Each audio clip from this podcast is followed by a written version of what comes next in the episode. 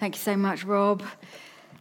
Well, welcome again. If you snuck in after the beginning, no shame, but I uh, just want you to feel that you're welcome too. Um, it's always a real privilege to share from God's word, and I'm looking forward to doing that this evening. Just want to say a couple of things about what's happening in terms of our, our, preaching and our messages coming up in the next uh, weeks and months. In February, we're starting a new teaching series that we're really looking forward to. It's going to be called Heartbeat. And uh, we're going to be thinking together about some of the, the key values that shape us as a church, really, the things that characterize life and health. Heartbeat is called in our church community. So look out for that. That's coming up in February. And what we decided to do for January this month was to look at the new year ahead and have a, a series of standalone messages, really, that feel pertinent to us in our current context at the start of the new year. So if you were here last week or watched online, you'll have heard Naomi Sheldrake speak about Peter walking on the water, and she was encouraging us to fix our eyes on Jesus at the beginning of the new year. And today I want to share some thoughts based on the passage that Sam read for us before we share in communion together. And it's a passage and a theme that's just been very much on my mind in the last uh, couple of weeks, really, as we continue to navigate this exhausting thing that is COVID. You know, here we are in another beginning of a new year, still with COVID alive and well. Here we are again. Who would have thought it? And what does that mean for us as individuals and as a church community and as a neighborhood and as a city? What is God saying to us in that? And I've been thinking about that. And I've called this message Compassion, Mission, and the Heart of God. Uh, we heard the story read. It's the story of Lazarus. You might be familiar with that story. Jesus' friend Lazarus um, has died, and Jesus brings him back to life. Um, his sisters Mary and Martha sent word for Jesus to come when they found out that Lazarus was ill. And uh, they asked Jesus to come uh, and because they knew that he could heal him. Um, but Jesus took time to get there. He stayed where he was for another two days. And by the time that he'd got there, Lazarus had already died. And it says in verse 17 that Lazarus had already been in the tomb for four days. And Mary knows enough about Jesus to, to be able to say, Do you know what, Lord? If you'd come sooner, this wouldn't have happened. I know you can heal. If you'd come sooner, we wouldn't be where we are, not knowing that Jesus is going to raise Lazarus from the dead. Now, this is a, you know, an amazing story, but it's not actually Lazarus and, and, the, and the resurrection uh, that's been on my mind these last couple of weeks as much as Jesus' heart response to the situation around him, about how troubled Jesus was and how moved he was. And it's that that I want to think about today. I want to think particularly about verses 32 to 36 in our passage. When Mary reached the place where Jesus was and saw him, she fell at his feet and said, Lord, if you had been here, my brother would not have died. When Jesus saw her weeping, and saw the Jews who had come along with her also weeping, he was deeply moved in spirit and troubled. Where have you laid him? He asked. Come and see, Lord, they replied. Jesus wept. Then the Jews said, See how he loved him. Jesus' friend has died, and he is moved, and he is troubled, and he weeps. And I've had these verses rolling around my mind as I think about and pray about my response to all that's happening around me and our church's response in our community as we move into this new year. I'm sure that I've shared with you before that I always try to set some time aside um, every January to just to think and to pray, really, uh, to look back and reflect and look forwards. I, I squirrel away in a nice coffee shop somewhere um, with a very large, decent coffee and my journal open and a few hours to spare. And I always, every January, try to look back at what the year has brought so far and to look ahead at what is coming up. I've also shared with you that I am completely allergic to making New Year's resolutions. Absolutely, who would want to set goals and plans that they will not be able to keep and that then you beat yourself up over? You know, that's how I feel about New Year's resolutions. Am I with, am I with friends?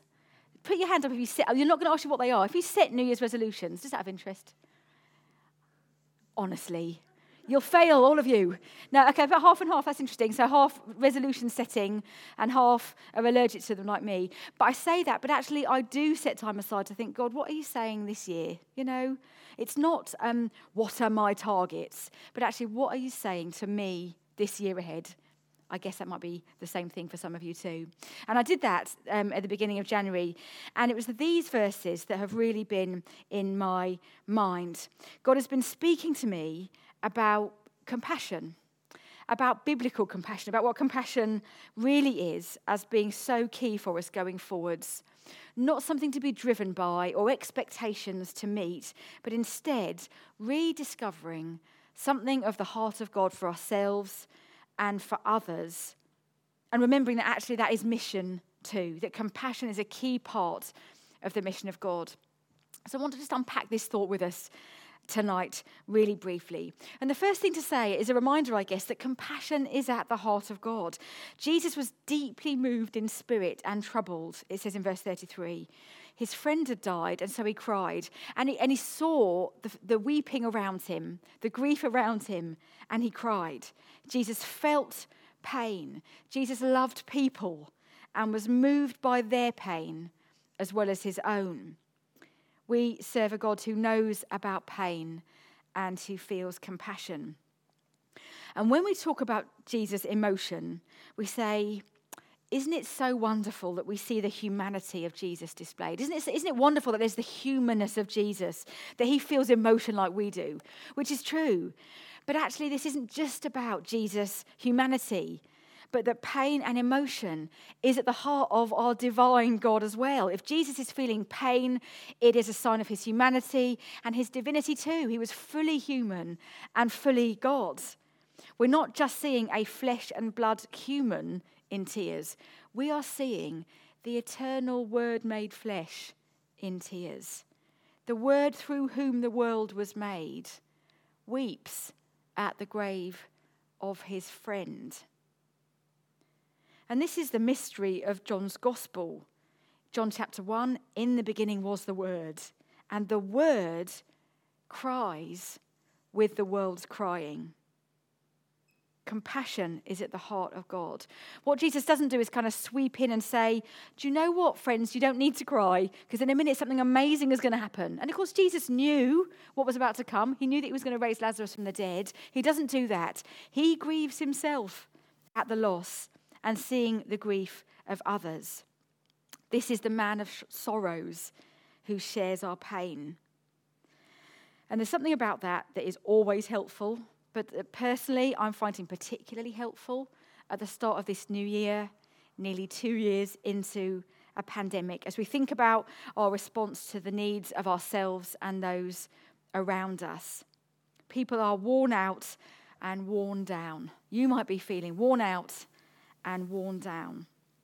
Alongside all the big scale stuff that's gone on for us this year, bereavements and job losses and mental health, the kind of, you know, the big scale, there is an exhaustion and a weariness unlike anything we've seen before. COVID fatigue, it is a thing.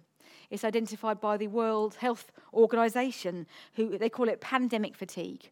And they define it as the emotional exhaustion with the demands of life during the COVID crisis we are nearly two years into this generation shaping event. And we can't just kind of dust ourselves off and get on and think, you know what, it's 2022. It'll be better this year. Let's just carry on. Jesus has compassion for us with all that we carry in our own COVID fatigue. And he has compassion and wants that to shape how we serve those around us. When we're asking how we can be good news in this new year ahead, I think that God would say to us that part of the answer is that we would weep with those who weep and acknowledge the season that we are in. We've got this incredible hope in the gospel. We've got a sneak peek of the end. You know, we know it's all going to be okay. We know there's victory coming. We know what the end of the story is.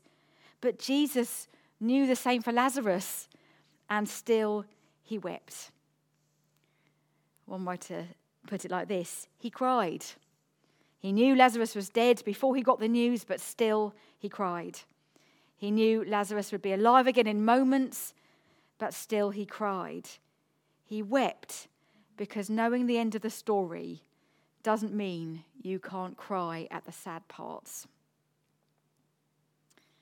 It's a helpful thought to take into this new year that Jesus weeps with us. And as we are to follow him, we are to stand alongside others too with compassion. Before we get to resurrection, before we speak about the, the, the, new life part or, or long for the new life part, there's a grieving part. There's a standing with those who weep because life is hard and people need kindness and compassion. We're told that Jesus is deeply moved, which is an interesting expression in our Bibles here. And it's, it's worth thinking about what that actually means. What does it mean when it says Jesus was deeply moved? And there's something in that expression that is more than just about tears and grief and loss for Jesus. It's not just Jesus was sad and so he cried, it's a broader meaning for that. His compassion comes from a heart for justice. Compassion is at the heart of God. Compassion is also a very deliberate act of faith. Um, I am wearing a new jumper today, which a couple of you have commented on. Hopefully, you can see that it says believe in it, across it. Um, this jumper became famous just before Christmas. Not this particular jumper, but this range of jumpers. It was on sale in uh, M&S. It was just the normal women's clothing range. And um, as in early December, the Bishop of Horsham, our local bishop here, she tweeted a picture of all the female clergy in Chichester wearing this jumper. So I think she'd bought it, or they'd all agreed together they'd buy it. Wouldn't that be fun? And they'd do school assemblies and church services over the Christmas time, all wearing this new uniform. Other clothing retailers are available um, wearing, this, wearing this particular jumper. But it went viral, and it triggered hundreds of other church leaders to do the same. It was in the national press, I read about it in The Guardian, and hundreds of women ministers bought it. And uh, they, they posted it um, on social media under the hashtag Team Believe. Here were the Chichester Anglican clergy, the female ones, uh, wearing it, hashtag Team Believe. And here are 400 women ministers all wearing this particular jumper. Um, the Baptists joined in as well. Um, I do love a bandwagon. So I decided to join in, although I did not buy this jumper before Christmas because I was isolating and no one bought it for me for Christmas, which is what I was secretly hoping. So I got it in the sales uh, last week instead. And it doesn't matter if you don't wear it at Christmas, does it? It's not sparkly. Uh, hashtag team believe. It was a positive message for those clergy over Christmas as well as some fun, but it was bought, of course, because the message on the jumper has got some meaning to us as Christians that we are part of Team Believe. This story in John 11 is about compassion, but it's not just about compassion just because, it's about compassion fueled by belief fueled by faith, by trust and faith. Martha believes that Jesus could heal, and Jesus points her to, to belief even now Lazarus is dead. That phrase in our Bibles, verse 33, deeply troubled, doesn't quite do justice to the language.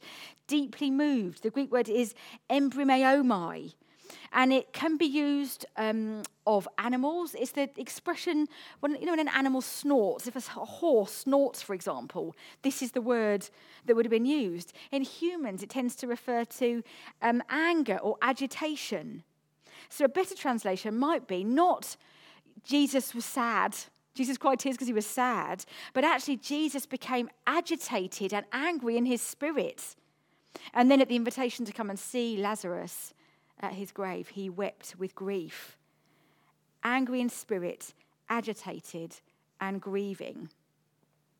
And in a gospel where life is one of the key themes, John's gospel, it's a theme in John's gospel. Just in the chapter before, John chapter 10, remember it says, Jesus says, I have come that you might have life in all its fullness.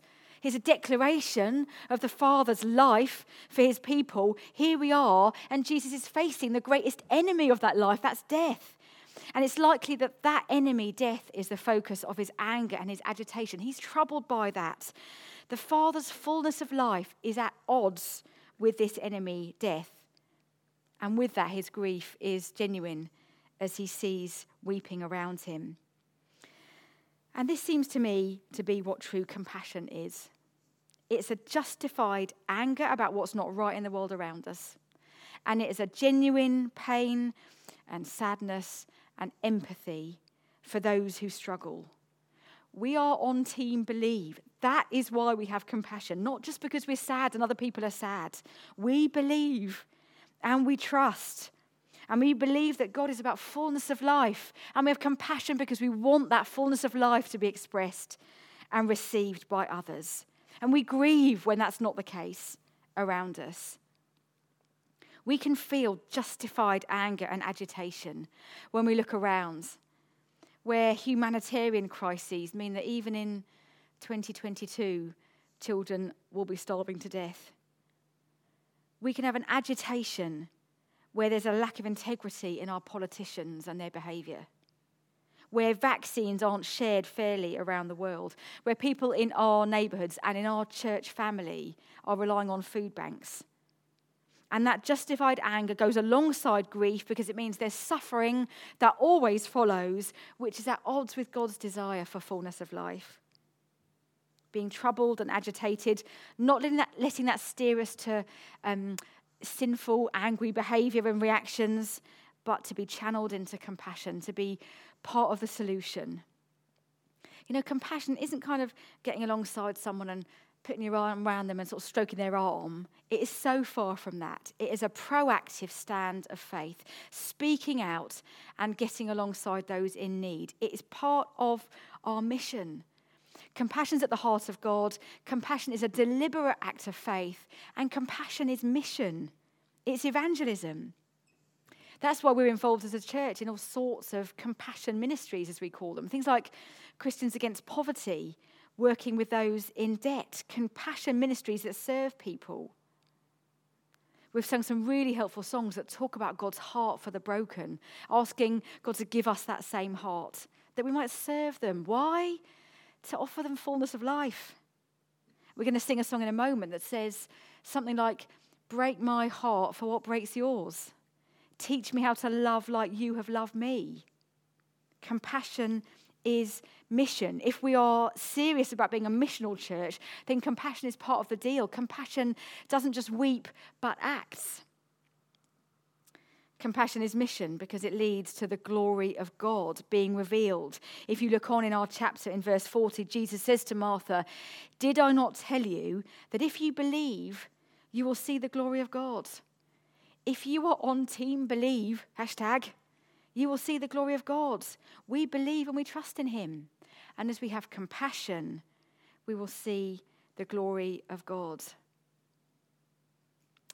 I think it's really important as we start this new year that we don't get into our minds that somehow we're just treading water. You know, at some point, COVID will die down, and then we can get on with the really important mission stuff. You know, roll on the day when we can get back to the mission and get back to doing the stuff. We just got to kind of look after people for now and tread water until we get there.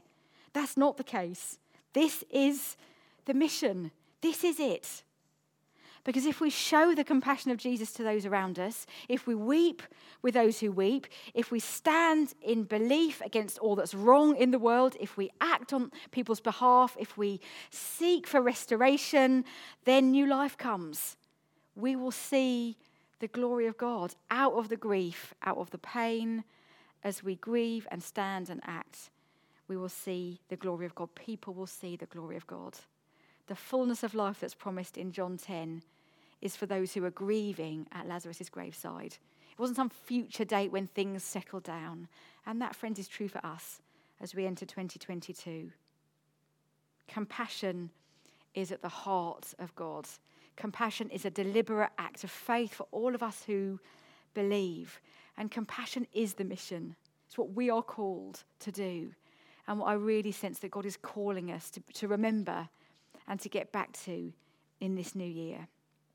May God show his glory through his church as we demonstrate his compassion to each other, in our own needs, and to those around us. Let's pray together. We're going to sing again in a moment, and then we're going to share communion together. But just want to give you a moment to digest what the Lord might be saying to you today. Maybe the first word for you is that Jesus has compassion for you.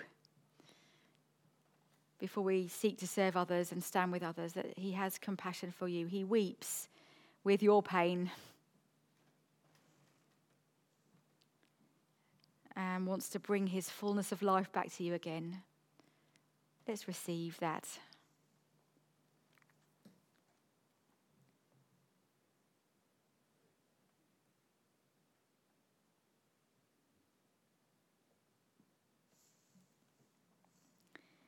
And we pray that you would help us to remember that compassion isn't just for certain people, the soft hearted ones. It's not just a there, there. It is an act of faith, standing with those around us in this season who need to know the glory of God revealed and the fullness of life that you can bring. We pray that you would help us to weep with those who weep and seek restoration and give each other courage and lend each other faith so that the glory of God might be revealed. Amen. Amen.